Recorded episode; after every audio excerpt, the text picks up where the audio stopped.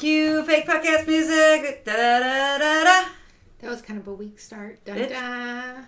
Are we criticizing me today now? No. Is it because of earlier? yeah, Ellie yelled at me earlier. I did. We're actually, I feel like we're just doing the wrong kind of podcast.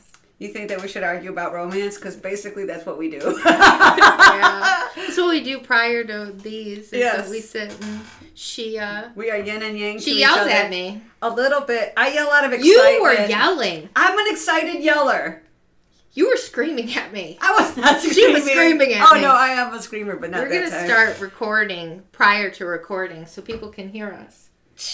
Do you know I got my so I got my hair cut. You Mhm. know, but they don't. I got my hair cut Mhm. and I got bangs. They do make you look young, I know, 10 years. I mean, this cut 10 years off my life. right? And when I look in the mirror, Well, off your look, not your life. You're like, I'm ten years healthier. fuck you. That's how I felt. I'm sorry. God, this is what I'm talking about. Sorry. Go on. I don't even want to talk about it anymore. okay, you're 10, 10 years years younger. off my look Yes. only. Okay. Yes. But I sit there and think, wow, I look younger. So my chances of getting murdered have, Actually gone up. yeah, gone up. Like- because you're now back in the range of when you get serial killed. yeah. Yeah, which I think all goes up to like 28 or something like that. Which it would be 28 because I just turned 38. Yeah. Oh, you little tiny baby girl. All right, what are you talking about today? Well, I was going to say the part where, hello, welcome to Michigan. You already did. Really? You immediately It said it was was weak. You immediately said it was weekend. so, so, so there, Jen. So, Ah, damn! Finally, it was me though. Look at those smug over You here. should- yeah, you guys are really missing it. I am- this shit. One smug bitch over Whoa. here. Okay, let's restart. No. Rewind. I'll just go the voice for your host, are Allie. And Jen, You guys know the Wait. rest. so, uh, I've lost my bitching rights. you're like, you're like, don't Damn worry, it! just for the next five minutes. You know me, I mean, Yeah, jump you- back in. well, you ain't gonna. You're gonna forget it, so I'm good. exactly. What are Uh, you talking about? I actually, you know, we did um, John Doe's from Michigan. Mm-hmm. I have Jane Doe's, and usually I have a harder time finding anything associated with women. But Jane Doe's were so much more exciting than John Doe's, let me tell you. Oh, yeah. Wow. Yeah. Well, probably because more women get killed than men. 100%. Yep. Yeah. Finally, we're beating men at something. Yeah. Woo! Yeah. Go us. right? What you got? I'm going to talk about Wallace Souza. S O U Z A. Okay. He's a Bra- he was a Brazilian television presenter and politician who killed people to increase his show ratings. Ooh. You want to go first? Sorry. I I'm actually offering this time to see. I'm not no, even... you always just tell me. Oh, first. Even, even last episode. No, I went last. Yeah, but you told me you were going last. Yeah, you're right. Like I said before, I don't know why I like treat you like you have a choice on whether you go I first or know. not. I mean, I guess if you insisted, I would back down. I insist. Okay. No. I was gonna say, but you'd have to tell me on what. Yeah. For I'd sure have- yeah. Yeah. God damn, man. I think it's because we're just like okay, so we we recorded a whole bunch because we needed a break Mm-hmm. because we both had a whole bunch of shit to do. Yep. Like you just popped your head up after a long school final and all sorts of work stuff. Yeah, and people should notice that because you know we have all these continuing conversations coming out late. Mm-hmm. Then, But I did them. yeah, and then we had a break, and now we are just like caffeine-laden people trying to once again jump get a jump on the podcast game. Yeah, All right, I'm sorry, go. and act like we know what we're doing. That's my favorite part. So Wallace Mhm. had a show called Keenal, Okay, I'm sure it sounds sexy. C A N A L. Yeah, it probably It sounds, sounds sexy when you say it. in Spanish. Mm-hmm. Live, which was a show about crime and social injustice. It showed police chases, raids, arrests. The program ran from 1989 to 2008. So, like, our cops, bad And I boys, hated bad that oh, show. Oh, I love that shit. Really, I hated that show. Okay. It was so stupid. When I was first a single parent, and you know, I'd put Ariana to bed. She'd go to bed around seven, seven thirty at night. I think it was seven thirty, And then you know on a Friday, my daughter's in bed at seven thirty. I can't leave the house. I don't have any cable. We're broke as shit. I'm like bad boys, bad boys. It's one of the few channels I can get in with my antenna. and so I'm telling you, when you're poor, you will learn to like things like I guess I like cops now. Yeah, right? right. Yeah. Prior to being a television presenter and politician, he was a police officer in the late 70s, but was fired after he was arrested for uh, petrol theft and pension fraud. Oh. So this is a good note, okay, right now. So we know that he's a television presenter, as they Yes. call them. And that he used to be a cop, which I think gives him an edge. and then he was, and he became a politician. But yet, before all that happened, Yeah. he's a cop who gets fired for theft and fraud. Yeah. So he ma- after obviously that, he made a became good a politician. I was gonna say after that he became a politician because that's the next step. Once you do fraud and theft, you're a politician. I think that is the next step. yeah, yeah. and I uh, I thought that was only in the United States. Now apparently it's Look, everywhere. Yeah. So. While doing the show, he started his political career. So that was in 1998 okay. with the Liberal Party. Uh-huh. Then he moved to the Social Christian Party. Okay. And later on, um, in the 2000s, he was elected the Legislative Assembly of Amazonias. Ooh. Ooh. That actually sounds sexy too. Yeah. Just Brazil sounds sexy as a country. Yeah. Yeah. In 2009, he was accused of hiring a hitman to kill five people. Oh. Suspicion grew when police noticed and thought, started realizing that he was always the first to the scene of the crime. A police officer even accused him of carrying out one of the murders himself. So when the police would get there, He's he was already rolling. He was already filming his show. When the Like cops he was freaking right. Yeah. He's already halfway It to took his monologue. all these years, Oh all these years for somebody to Well, be probably. like, "Whoa." Well, you know what? I bet like any other human, at first you started off like really cautious and waiting till it's on the mm-hmm. police radio. Then you start to get bolder the more time that goes, and finally you're just you know killer and immediately turn around and start filming. Yeah, right? yeah. So when his home was searched, they found weapons, ammunition, cash. He was charged with murder, drug trafficking,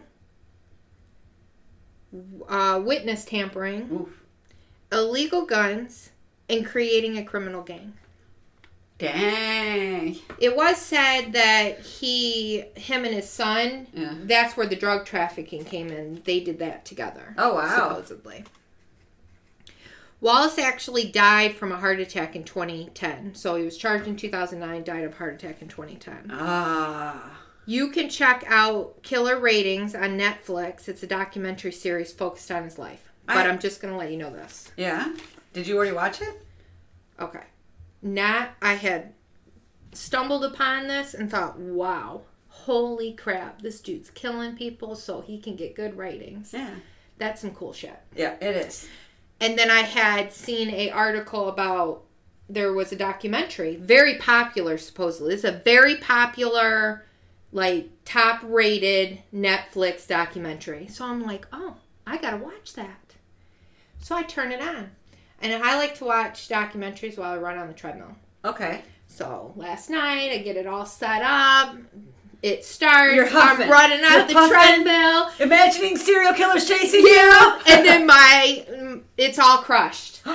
It's in freaking Spanish, and I have to read the subtitles. And I your eyes are bouncing as you're running. But yes, I could not. well, It's so goddamn fast. You can't concentrate on running on the treadmill and read at the same time. You know, I'm Oh. blind. I can only do one thing at a time. um, but I hate shows that only have subtitles. Your I bro- hate reading the TV. Your brother is the same way. I never I can't pay attention to the show, the pictures on the screen. I am constantly just reading the words and it's stupid. So I was so upset. Everybody says it's so great, but I can't freaking watch it. Ah. I even tried after I was done running, like, oh, let me try it. But no, I just can't. oh, see, I don't Like, I'm thinking time- about watching it Yeah. with the volume off so I can just watch the pictures and pretend what they're saying. Oh, see, I don't mind reading subtitles, but it. your brother absolutely hates it. Like, There's a there's a movie that I love called Kung Fu Hustle. I love that movie. It is a brilliant work of art. I love that movie. And your brother, we have to play the DVD because, like, I think on one of the streaming devices they only do subtitles, and he can't have that. Yeah, I did. Oh no. I have to put in my DVD so he has the the dub version. Yeah, my s my son watches something, some anime thing, hmm and he'll try to get me to watch it, and I'm like, um, it's subtitles. Yeah. Like I'm not doing it, Yeah. and I just can't. Sometimes you just can't keep up. Oh, see, I don't I don't have a problem with that. Usually, I could tell. Well, I mean, I, Mm. I'm not. I mean, I, I think I'm a good reader, but Of course, you're. a not computer. not. You're like not the- a speed Not reader. when yeah, the shit's coming and flying. I You're was trying to look up at their eyes and down at the. I was so upset. Uh, I was upset. So I need you to watch it and then let me know. I will. Okay, I'm going to tell you about some Jane Does. Okay. So, well, every and just so you know, don't freak out. We figure out who everybody is. Okay. So, an unidentified woman was found shot to death by a hiking trail on the Nevada lakeside of Lake Tahoe in 1982. The woman had been sexually sexually assaulted and shot twice in the head. She was dressed like she was going to go to the lake. She had a bathing suit on underneath her t-shirt and jeans. No identifi- identification was found near her body, and she didn't match any missing person reports. And she was named after the trail that she was found found by, which I'm like, oh man, too bad she wasn't found by a sexier trail name because she was called the Sheep's Flat Jane Doe. Oh Jesus. Yeah, it was the Sheep's Flat Trail. I know that's why I was like, too bad she couldn't be found by like Petunia Trail or Yeah. something. She could be the Petunia Jane Doe. So the murdered woman was believed to be of European descent and was based based on an inoculation scar on her left arm and the type of dental work she had performed. So Europeans used to be inoculated for tuberculosis and smallpox, causing a, a scar on their arm. My dad has one because he was from Greece and he got the inoculation. So detectives were able to retrieve DNA from her attacker on her bloody shirt, and more came from a rape kit that was performed. Because remember, back in the day, we didn't know about that stuff. Mhm. She was buried, and the case went cold after searches failed. The original detective from the case retired, but it was opened again when the sheriff's office created a cold case squad in 2014, 32 years after her body was discovered. So in 2015, Detective Dave Jenkins from the cold case squad came forward with a new theory. He believed that the woman was possibly an American who had purposefully separated from her family. He believed that a missing report um, hadn't been filed because no one knew to miss her. Like it, like one of those like if you run away, tell your parents I'm never coming back, and you never do. They don't know that uh, you know that you went missing after that because you purposefully left. Yeah. So his in 2008, Detective Jenkins' theory starts to get some traction after attending a lecture on forensic genealogy given by Dr. Colleen Fitzpatrick, who works with the DNA Doe Project. He solicited her help in identifying the suspect they believed murdered Jane Doe. So now he's using these genealogy database. He's trying to figure out who she is and who killed her because he has her DNA and their DNA. So he's com- oh, I wrote at the same time he's com- he's go- combing through databases trying to find her identity. So mm-hmm. he's looking for both. It took a lot of work, several databases, reverse engineering, and some good old fashioned police work, trying to determine whether or not the Jane Doe might be a woman named Mary Edith Silvani. They contacted the Detroit police and people who used to live next to her in the 1970s and 80s. So they were able to find her neighbors from the 70s and 80s. And this is in 2018. Wow. Yes. So the Detroit police were able to locate fingerprints from a 1974 loitering case against her, against Mary Silvani. And they considered the fact that the prints had survived all these years in a massive warehouse was just like a miracle. Yeah. And the police matched the sheep's flat Jane Doe till Mary Silvani via fingerprints. Oh wow. So Go him. yeah, and they were able to look into her using the genealogy database. They were able to find a few people she could be, and they narrow it down. So, taking the information from the prints and the DNA snippets, police were able to find two distant cousins and a nephew in the public genetic databases that we have. They determined definitively that she was the Sheep's Flat Jane Doe was truly Mary Silvani, who was born in Pontiac, Michigan on September 29, 1948. She grew up in Detroit with two brothers, Robert and Charles, and with her father, who was her primary caretaker. Now, their father died in 1964 when she was 16, and her mother was estranged from her husband and children years before she died in 1980. Hmm. So, when Mary was young, her mom abandoned the family and her dad cared for everybody. Her dad dies in 19, and when she's 16, so now there's no parents in the picture. After Mary's father's death, Mary and her brothers moved to the Bronx for a short time to be with their aunt. So, however, they moved back to Michigan so they could finish high school in Detroit. After the three after they all graduate, the three children split up. Mary and her brother Charles moved to California, and Robert stayed in Detroit and had a son, Robert Silvani Jr. And that's the nephew that would later be linked to Mary's body through his genetic code. They're able to link him to mm-hmm. Mary. And he also ends up abandoning Robert in Detroit and he moves to California. So her brother Robert abandons his son Robert and also moves. Okay. Okay. So Robert Jr., who is now 53 years old, grew up without any family on his father's side. His paternal grandmother um, was estranged from her children. His paternal grandfather passed away. His Aunt Mary and Uncle Charles, and even his father, never contacted their family in Michigan again after they moved to California. Wow. So once they moved to California, that's it. No more contact. Police were able to link Mary's body to her brother Charles. Charles had been wanted had been wanted by the police regarding a fatal shooting in Fresno, California, of a bar owner in 1972. His accomplice in the murder of the bar owner was charged and convicted. So he, her brother Charles, murdered somebody. mm-hmm. Charles himself was briefly a John Doe, with his body being found three months after his sister's death in 1982. He had committed suicide. So in 1972, he kills somebody. He's on the run. In 1982, his sister goes missing, and after his sister goes missing, he commits suicide. Wow. He's briefly a John Doe before he's identified. Mm-hmm. So the detectives found more information in the genetic databases. They found the identity of Mary's killer with the help of Dr. Colleen Fitzpatrick. The man suspected of her rape and murder was an illegitimate, an illegitimate child, matching as a grandson to a Texas couple. He had been raised by his mother away from his father's family and was given a different last name as he was born out of wedlock. James Richard Curry confessed in early 1983 to the murder of three women in California. James had attempted to commit suicide after being taken into custody and died from his injuries at age 33 on January 7th, 1983. So he tried to kill himself, doesn't quite work, injures himself, dies. And it was his children that provided their DNA to, so that the police were able to make a conclusive match to Mary's killer. So the police came to his kids and said, Your dad confessed to killing three women in 1983. We think there's another fourth woman. woman. Could you please provide your DNA? And they said yes. And that's how they were able to identify Mary's killer. Wow. So, yeah, Mary was killed by a serial killer. Hmm. So, the other one I have is Dolores Griffin, who was 34 years old. She disappeared from her home in Romeoville, Illinois on October 24th, 1975. And uh, let's see, Dolores' daughter, Sheila Henson, came home and found both her mom and her mom's car were missing. Sheila, who was the oldest child of three, was only 13 years old when her mom disappeared. Immediately, Sheila and her two siblings believed something terrible had happened. They had an extremely abusive father and a mother who was always home when her kids arrived.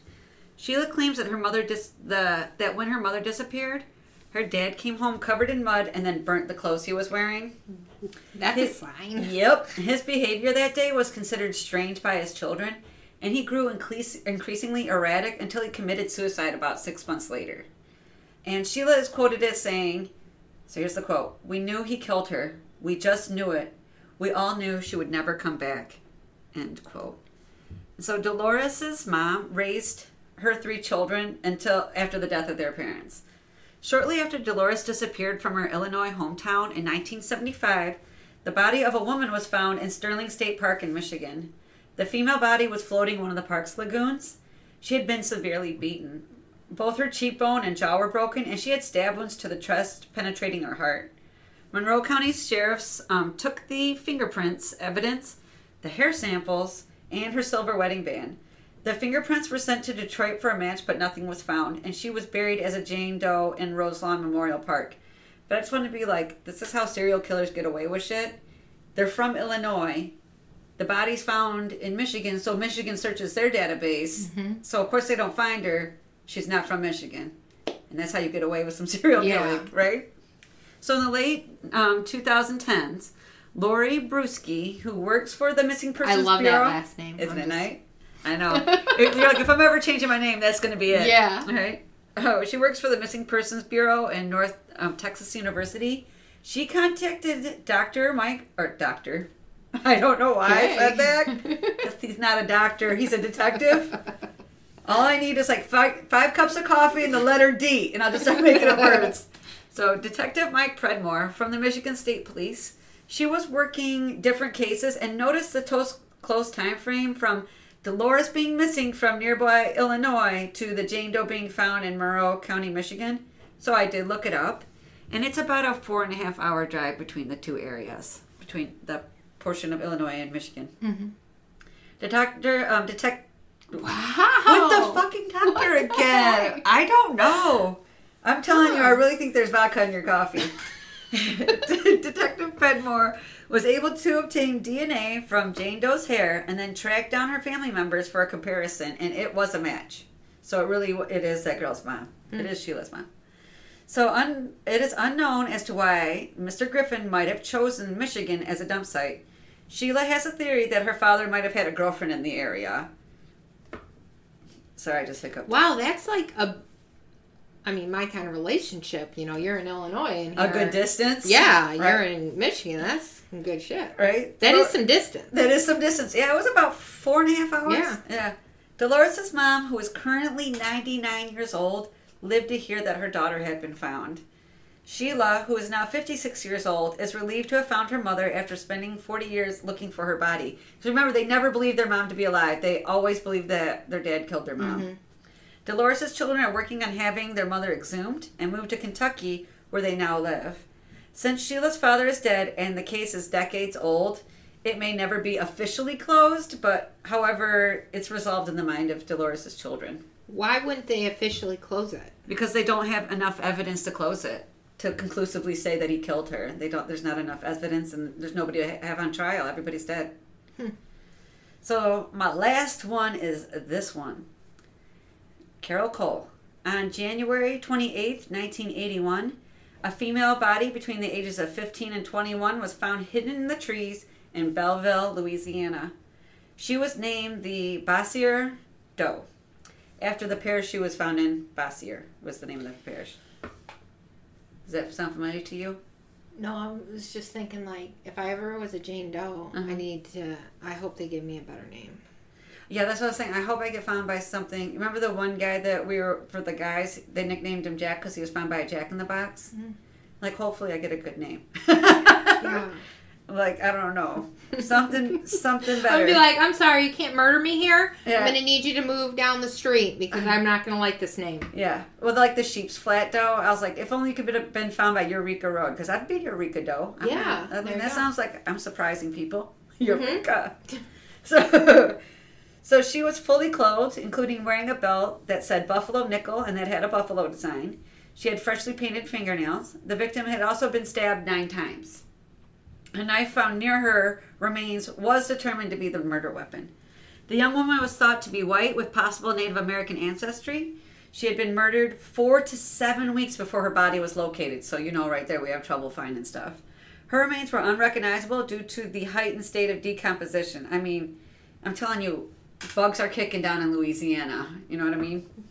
They could tell that she had worn braces and that had the brackets removed by someone not affiliated by orthodontics. So, you know, she or someone else popped her braces off. Mm-hmm.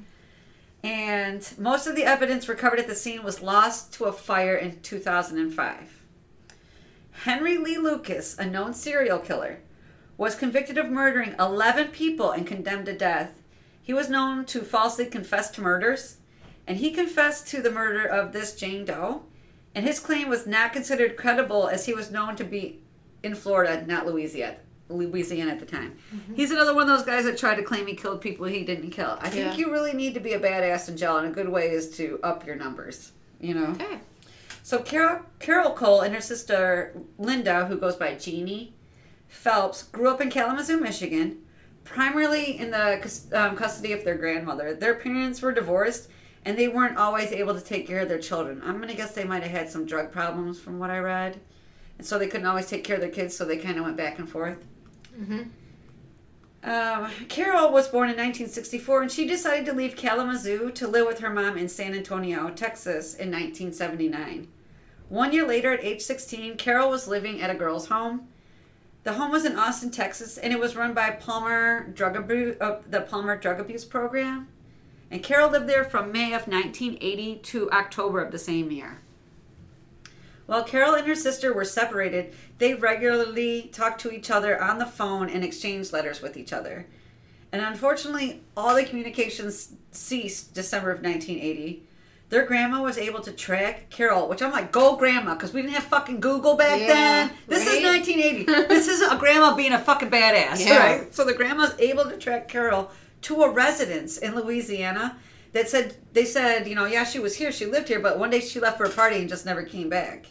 And for some unknown reason, nobody can determine why, the grandma was like, "Is that my granddaughter? That Jane? That Jane Doe? It's about the right area." And the medical examiner was like, "No, that's not her. It can't be her." So I don't know Yeah. why. Yeah. At one point, they thought it, they might have had her age wrong, and that's how they thought that maybe they, you know, they had the age of the Jane Doe wrong. Well, Jeannie filed a missing report for her sister Carol. The missing report was entered into the NamUs database, which is the National Missing and Unidentified Persons Systems database. As time passed, Jeannie and a childhood friend of Carol, her name was Patty Thorington, used Facebook and Craigslist to gather awareness for Carol's case. Carol's grandmother had passed away by this time, but Jeannie would not give up on finding her sister.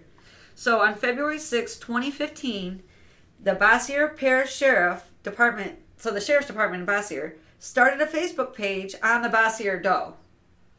And within one week of the page's creation, over 1,000 people had friended the page. That, that same day that the Facebook page was created, Linda Erickson, who was a 911 operator, saw the police rendition of what they thought the Jane Doe looked like. And then she notified detectives when she saw a Craigslist ad with a photo of Carol Cole.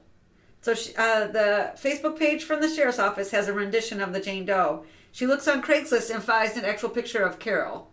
And she calls the police department and tells them that she thinks the two match. The Craigslist ad had been placed by Linda Thorington, Carol's friend. And a week after the Facebook page was created, the sheriffs were emailing Linda, like, oh, can you give us some more?